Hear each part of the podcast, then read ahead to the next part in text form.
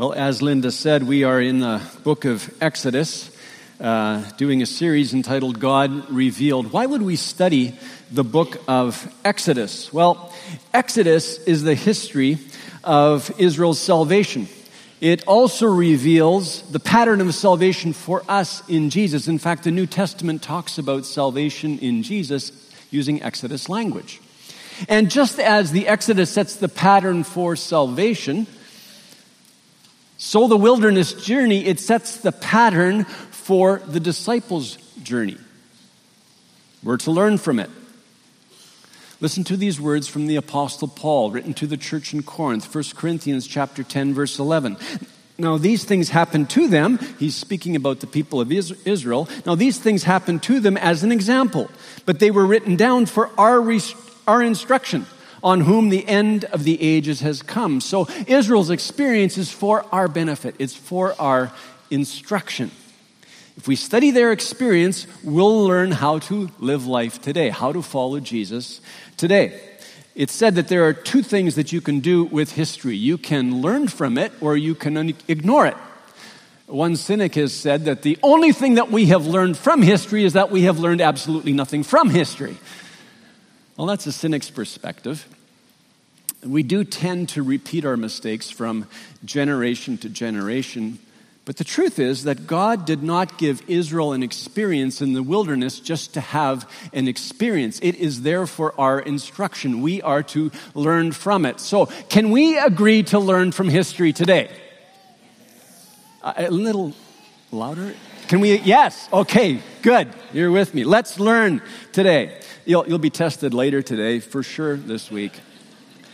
What's the context of our passage today? Well, Israel has just come out of the land of Egypt, miraculously delivered from slavery. God brought them through the Red Sea on dry ground. The Egyptian armies were defeated. They come out on the other side of the sea, singing, dancing, singing a song for the ages, the song of Moses. They're worshiping God. Hey, God is Yahweh. He's the God who is mighty to save. He's the incomparable one. He fights for them. He is, his, his love, it's unchanging. He's going to be with them all the way, present with them, guiding them. So they're worshiping. And you would think that they would just continue to worship and praise all the way, full of faith, ready for each challenge on the road ahead. After all, God has made a promise to Moses. This is what he said to Moses at the burning bush, Exodus chapter 3, verse 12. He, Yahweh, said, But I will be with you, and this shall be the sign for you that I have sent you. When you have brought the people out of Egypt, you shall serve God on this mountain. So they're on their way from the Red Sea to the mountain. What do they experience now? Exodus chapter 15, verse 22. Then Moses made Israel set out from the Red Sea, and they went into the wilderness of Shur.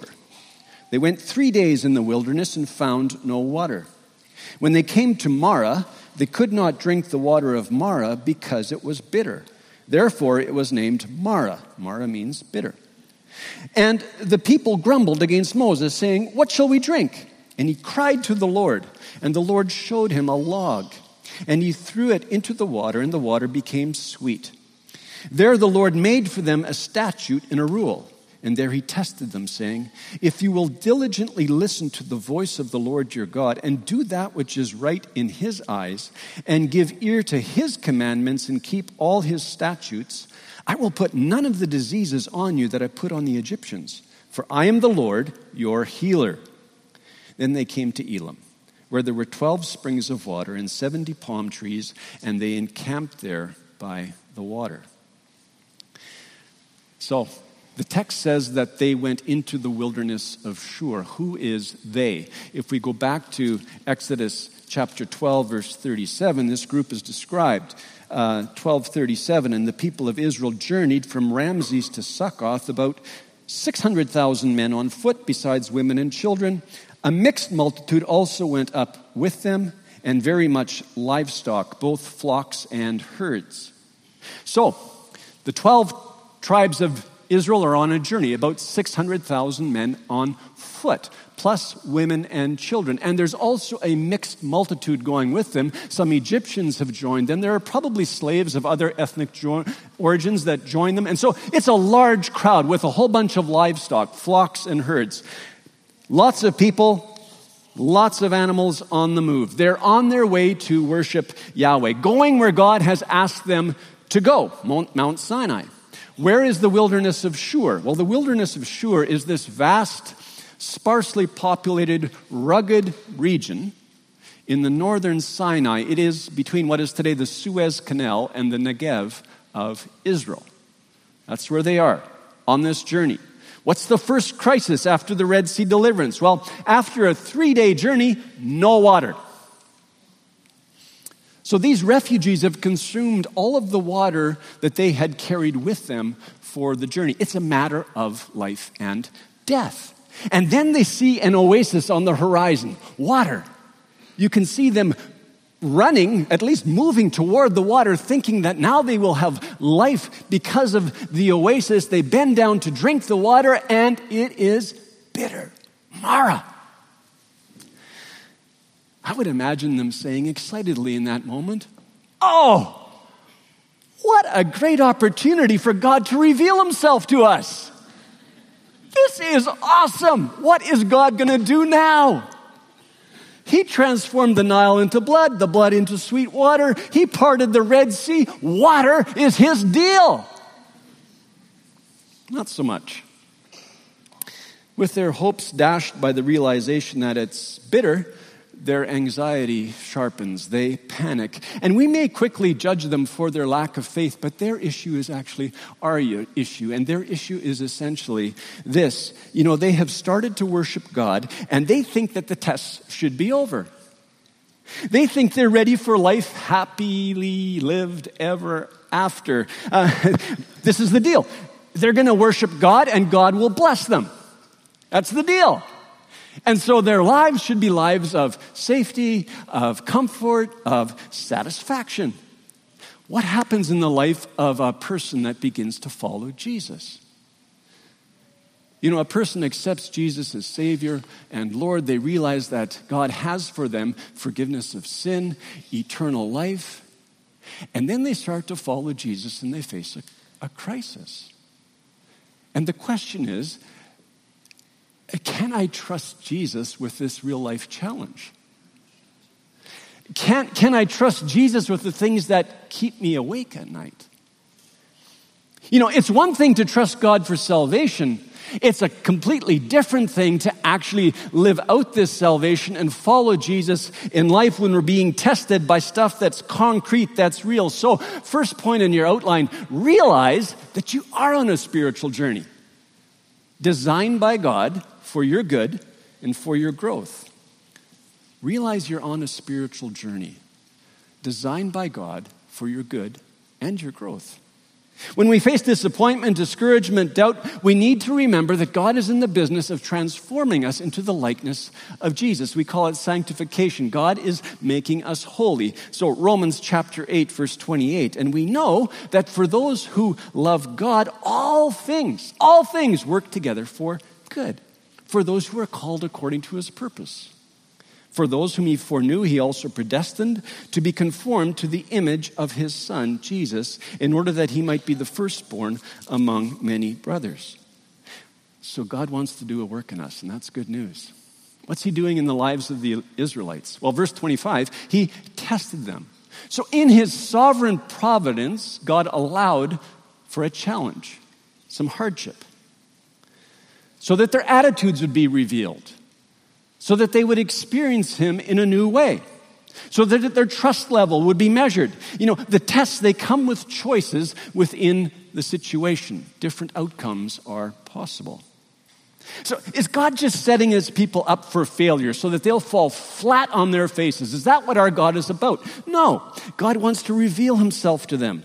They know him as the God who is mighty to save, the God who rescues, but they have much more to learn on this wilderness journey. It's an opportunity to meet him, it's an opportunity for the relationship with God to be strengthened.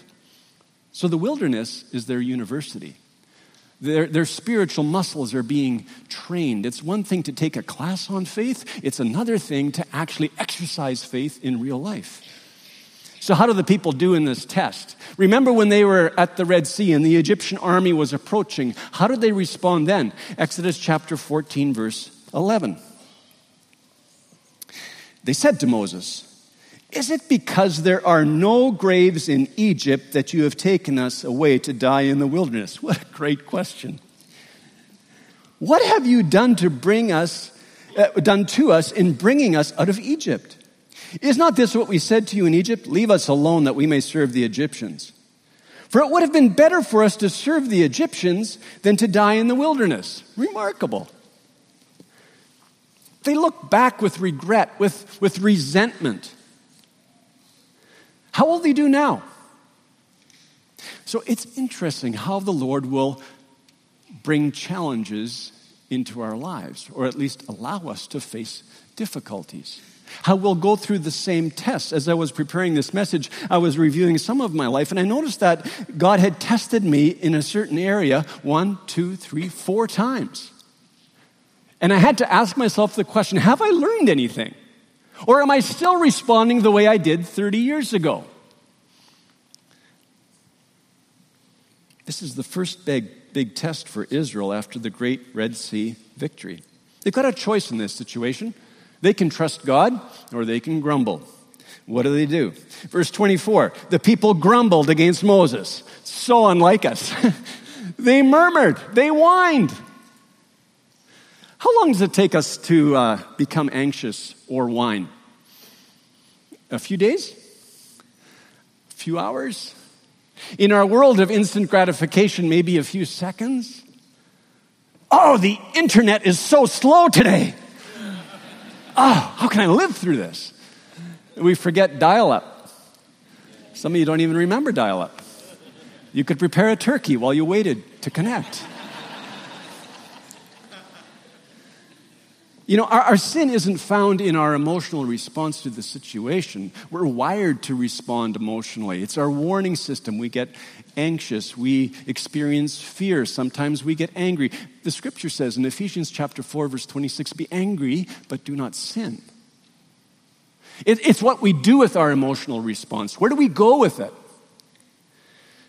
The people of Israel, they, they lapse into old thought patterns. Oh, God has abandoned us. Just as fate would have it, we're going to die. In so many cultures, we, we grow up with this concept of fate. The things are just going to happen because that's the way it is. We're going to die. They're no longer enslaved to Egypt, they're enslaved to the old ways of thinking. For Israel, reality is defined by their circumstances, what they see around them.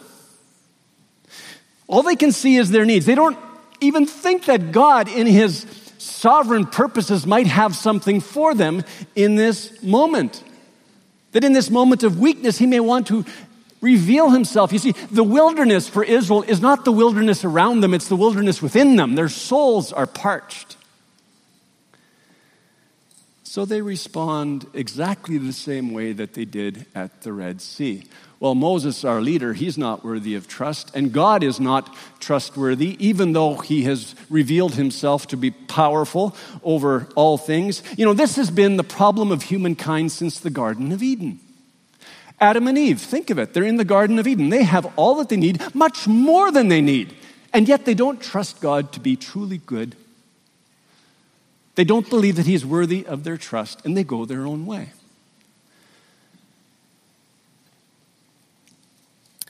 Point two before complaining when facing a challenge, turn your face to God and expect God to reveal himself. Before complaining when facing a challenge, turn your face to God and expect Him to reveal Himself. You see, God will use our perceived needs to teach us. What are our perceived needs? Well, things are, that are obvious food and clothing and housing and finances and employment and schooling, family, relationships. Do we see our lives as a training ground? The things that you went through this week, did you see it as a training ground? Did we turn to God and say, Hey, God, in this situation, what are you teaching me? How are you transforming me into the likeness of your Son, Jesus? How, how are you going to reveal yourself to me now?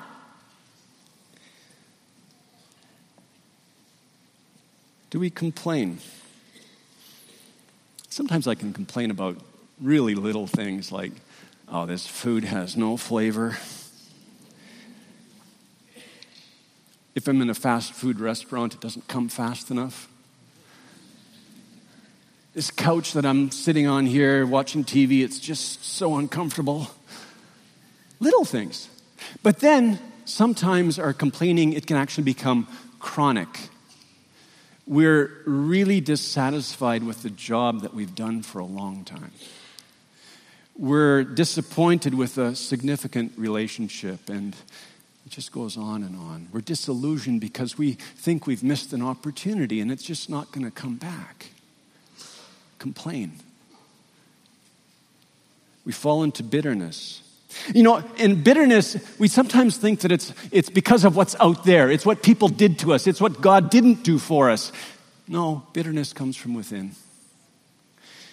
And our bitterness, it, it hinders our prayers. Our, our, our bitterness, it actually affects us mentally. Stanford University did a study uh, on people that complain, and they discovered that people that complain, they, their, their brains actually shrink and they're not able to think critically. They're not able to see clearly. They can't solve problems. It's also been discovered that complaining it affects our physical health. It breaks down our immune system. And so you become more susceptible to heart disease and diabetes and many other things. It affects our relationships, of course. Who wants to be with a bitter person? It affects our ministry because we're not even thinking about other people. We're just thinking about ourselves. We're curved in upon ourselves. And sometimes, you know, we can attend church for years with a bitter spirit, and we think that we're actually justified in our bitterness because of what others have done to us or because of what God has allowed to happen. And sometimes we'll even confess, oh, yes, God is sovereign, but we're wallowing in bitterness. What a massive contradiction. If chronic complaint and bitterness characterize at all, us at all, we need to know that we are not responding to life as God would have us respond. We're missing it. We're looking down, we're looking around, we're focused on ourselves, we're anything but dead to ourselves. Phil Vischer, he produced the uh, groundbreaking children's series uh, Veggie Tales. Uh, how many of you grew up watching Veggie Tales? No one wants to confess it. How many grew up watching Veggie Tales with their children? Yes. Epic series. Uh, Phil Vischer, he later produced What's in the Bible, a series walking families through the scriptures from Genesis to Revelation. But I grew up on Veggie Tales with my children, singing silly songs with Larry. Like classics, like, Oh, where, oh, where is my hairbrush? Why don't we sing that here? What a great song. Another great song, Everybody's Got a Water Buffalo. Yes, I'm still bitter because I haven't found my water buffalo. You know, Veggie Tales, it's uh, sold more than 65 million copies. Uh, it's been featured in major magazines and newspapers, even spoofed by, you wouldn't know this, but spoofed by Saturday Night Live and, and The Simpsons. We don't watch those shows, but spoofed, just so you know, It's famous. Phil Vischer, he created uh, characters like Bob the Tomato and Larry the Cucumber when he was about 25 years old in Chicago, an animator. And he wanted to integrate his faith with filmmaking. That was his objective.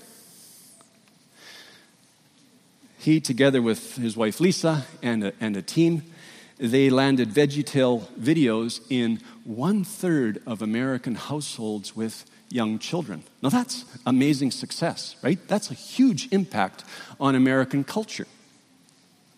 And so, in his mind, he was doing this all for God and for the kingdom of God. And then, at the peak of Phil's success, everything turned upside down. Over aggressive expansion, coupled with a lawsuit from a former distributor, forced Phil's company, Big Idea Productions into bankruptcy in 2003. And when that started to happen, Phil thought, okay, God is going to save my company because at the end of the day, it's in his interest. It is about him. But he remembers sitting at the back of a room and watching his company and his characters and his dream being auctioned off.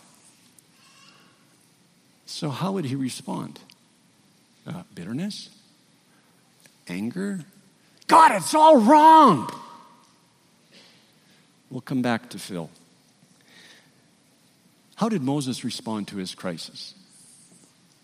What did he do when the people turned on him? Verse 25 Moses cried to the Lord. He calls out to Yahweh for help, and God directed him to a log. The word there is tree. So, and then he does just what God commands him to do. He takes the log, he throws it into the water, and the water becomes sweet, sweeter than Whistler spring water. His one prayer, an act of obedience, does more. It's more effective than all of the grumbling of the people of Israel. Just a side note, it's interesting in Scripture that God seems to specialize in trees that bring healing. The cross is referred to as the tree, and it's through the cross, through the crucifixion of Jesus, that our wounds are healed. When you go to the New Jerusalem in, in, in Revelation, uh, the tree of life is found in the New Jerusalem, and in the leaves of that tree, there's healing for the nations. So, just a side note, something that's interesting. Here at Marah, Yahweh clearly intervenes and he makes the water pure. Why? Verse 25. There the Lord made for them a statute and a rule, and there he tested them, saying, if you will diligently listen to the voice of the Lord your God, and do that which is right in his eyes, and give ear to his commandments, and keep all his statutes, I will put none of the diseases on you that I put on the Egyptians. For I am the Lord, your healer. So, statute and rule, they refer to the same thing. God is establishing a principle for his people, if they diligently listen, if they pay careful attention, if they adopt his way as the measure of what is right and obey, God will care for them. They won't suffer from the plagues that afflicted the Egyptians. No, Yahweh is their healer. What are they to learn here? Learn to trust and obey the voice of Yahweh, your healer. Really simple. And it's what we need to learn. Learn to trust and obey the voice of Yahweh, your healer. The word healer there, it refers to physical healing, it refers to emotional healing, it also refers to spiritual healing. To heal is to cure, it's to make whole, it is to mend, it is to restore. God is asking for full loyalty and obedience so that they might walk under his protective, healing hand in all of life. What has he commanded thus far? Well, he has already given them instructions around the Passover. He has taught them things about the Feast of Unleavened Bread. They know they are to consecrate the firstborn. They know that there's a, a cloud of, of fire or a pillar of fire before them, a cloud during the day, that they are to follow God, that they are to listen to his voice. They're in this covenant relationship with Yahweh, and they are to learn obedience, to be faithful. What does that mean for us? If we are to learn from this, what does it mean for us? Well, just as Israel was freed from a life of slavery in Egypt, so we have been freed from a life of slavery to sin through Jesus. The, sin no longer has power over us, according to the book of Romans. Just as Israel passed through the Red Sea to new life on the other side, if we're followers of Jesus, then we've passed through the waters of baptism, we've died to self, and we have risen to new life in Jesus. Just as Israel embarked on a spiritual pilgrimage following Yahweh, facing challenges, so we embark on a spiritual journey with Jesus as we face challenges. What does the healing look like along the way?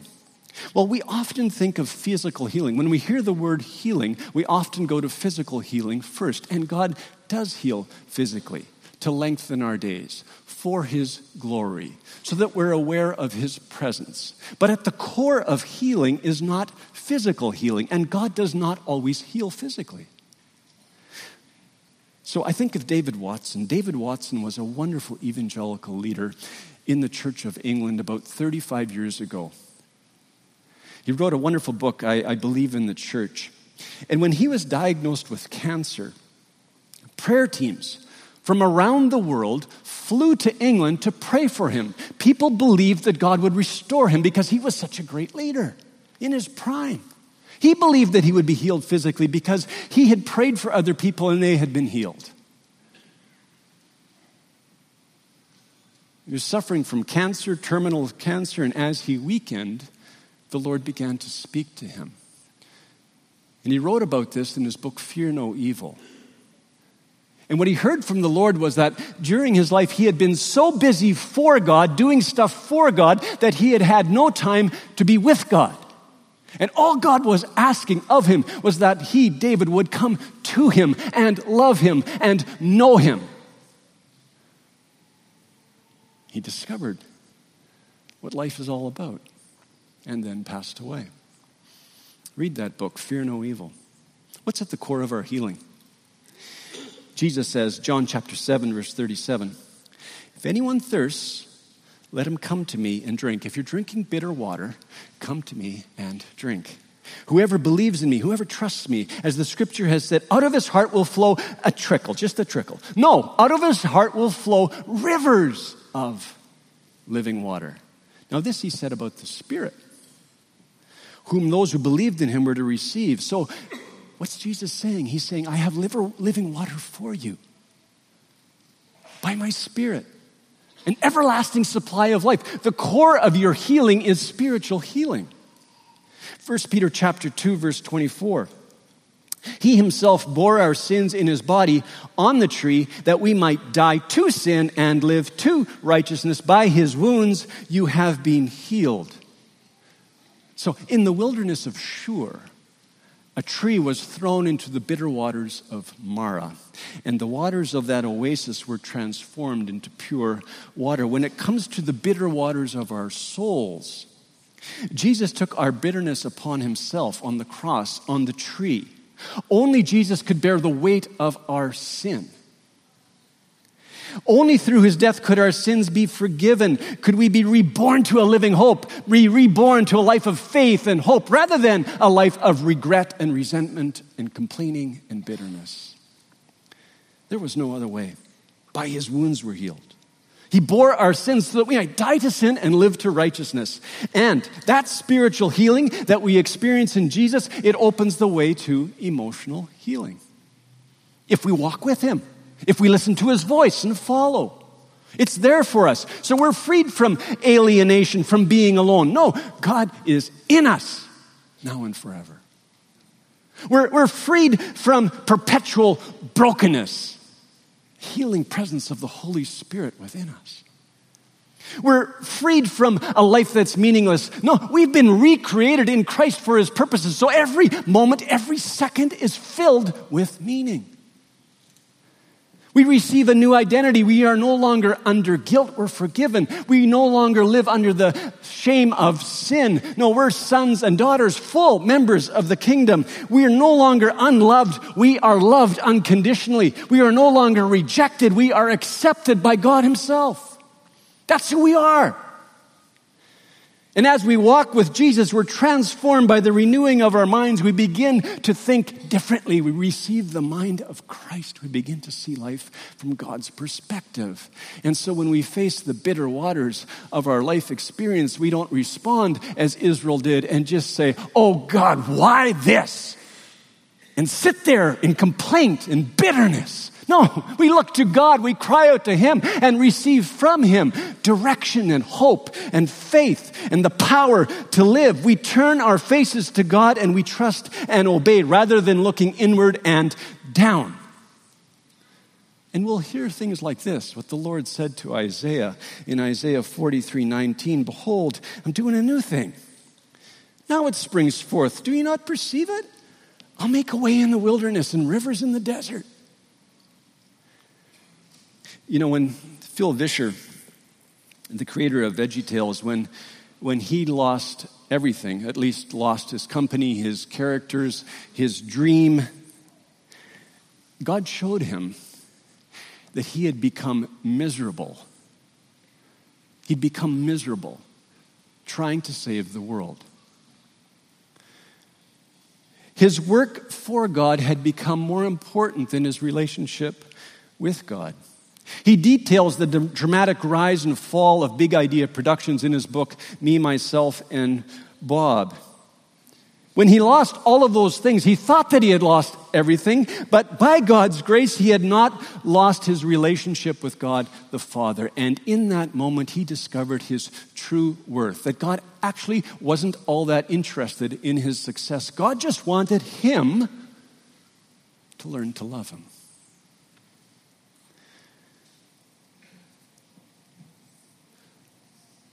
Bob says that today he just wants to be a jellyfish. Why is that? Well, he's a creative soul, and he talks about a jellyfish just being suspended in the love and the grace of God and carried along by the current. And so that's what he wants to be a jellyfish, suspended by God's love and grace and carried along by the current of the rivers of the Holy Spirit. That's what he desires for himself and for others. And so he speaks to many that have lost their dreams. It was after that experience of losing big idea productions that he wrote the series What's in the Bible, created that DVD series for children and their families. He continues to minister, but it's from a different perspective. You see, he's found life. And when you hear him speak, there are just rivers of living water flowing from his soul. And one of the things that he says is that God didn't need his big business to win the world. God doesn't need famous, great preachers to win the world. He doesn't need powerful businessmen to save the world. He needs, this is what Phil says, he needs some people that have learned to walk with God in real life. That's for all of us. Jesus would have all of us, every one of us, no matter what our condition, no matter where we've come from, He would have us discover what it means to truly live, to walk with Him in real life. And as we do that, God receives the glory. So, can we learn from history today? Oh, that's lame. you people need healing. Can we learn from history today? Yes. Amen. What happens after Marah for Israel? Well, the Lord leads them to Elim, which is a retirement village in Surrey. and you may say, What God, Surrey? No, Surrey's a great place, Pastor Ron. Awesome. Hey, Surrey.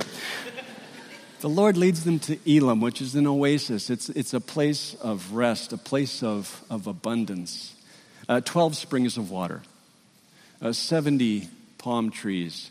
12 and 70, they're numbers that symbolize completeness, wholeness, healing, perfection. So, Elim, what it does is it foreshadows the promised land. And there, in that oasis moment, the people of Israel are to ponder. They've faced some challenges. They haven't done so well, but God in His grace has been amazing. And so, in the oasis moments of life, rest and remember the lessons. It will prepare you for the journey ahead. This summer may be an oasis moment for you. In the oasis moments of life, rest and remember the lessons. It'll prepare you for the journey ahead. Israel has a lot to reflect on, a lot to remember. Uh, you know, Yahweh is the God who is mighty to save. He redeemed them from slavery. He's their guide. He got them to Elim, that place of rest. He's their provider. He purified the water. He will be their healer along the way. Listen to Moses. The people of Israel are just about to enter the promised land. So 40 years later, this is what Moses says to the people Deuteronomy 8 2 and you shall remember the whole way that the Lord your God has led you these 40 years in the wilderness, that he might humble you, testing you to know what was in your heart, whether you would keep his commandments or not. So, as I said earlier, we are all going to face challenges this week. Our hearts will be tested. How will we respond? Will we look down at our, our circumstances in despair or turn our faces to God in hope? Will we base our response on the truth of who he, he is, or will we base our response on our anxious, fearful souls? Will we learn the lessons God has for us to learn? Will we allow the Holy Spirit to transform us into the likeness of Jesus? Will we allow the experience to increase our faith, for us to grow in our hunger for God, what life is truly about? Oh, this summer, may we take time to ponder. May we learn the lessons of history from Israel, and may we learn the lessons that God has for us today. Amen. Amen. Let's stand for prayer. I'm going to pray for three groups of people. Some here might think this is just a crazy story. I want to pray for you. Some here might be ready to say yes to Jesus for the same time, for the first time. I want to pray for you. And then I want to pray for all of us. So, Lord, I, I pray for those who might be here listening to this story and they doubt your very existence. They look at this story, they read the scriptures, and wonder whether the scriptures could even provide a foundation for their lives. Lord, I pray that they would ask you to reveal yourself to them. May they just open their hearts to you, Lord, I pray. And for those who are here that are, are tired and broken and have tried many different things, and here in their brokenness, they are just ready to say, Jesus, save me. They're just crying out to you for salvation. Lord, meet them today. I pray that they would hear the voice of your Spirit and that they would surrender to you and receive forgiveness of sin, receive the gift of eternal life. If you're committing your life to Jesus, if you're surrendering to Him, please talk to the person who brought you or go back to the welcome center, come to the front. Don't leave without talking to someone. We want to encourage you. And now, Lord, I pray for all of us here that are following you. Lord, sometimes we forget that we're actually on a spiritual journey with you. We forget that we live under your sovereignty, your design. We forget that our experiences are for our good, for our growth to transform us into the likeness of Jesus. Forgive us, Lord. Oh God, before complaining when facing a challenge, may we turn to you today, this week, and, and expect great things from you. Oh God, reveal yourself to us. Thank you for the way that you were gracious in the life of Israel. Thank you, Lord, that you're gracious in our lives. Thank you that you are present to teach us to trust you, to obey you, to obey your voice, Lord. You're our healer. And so I pray for your healing on me, on your people. And oh God, in the oasis moments of life, may we rest and remember what you have taught us and give you the glory and allow you to prepare us for the journey ahead. Thank you, Lord, for the way that you're going to work in our lives this week, the way that you will use us for your glory wherever we are. Thank you that you go with us. You're faithful. Now may the grace of our Lord Jesus Christ and the love of God and the fellowship of the Holy Spirit be with us all. In Jesus' name, amen. Have a great weekend, a great week. God bless you.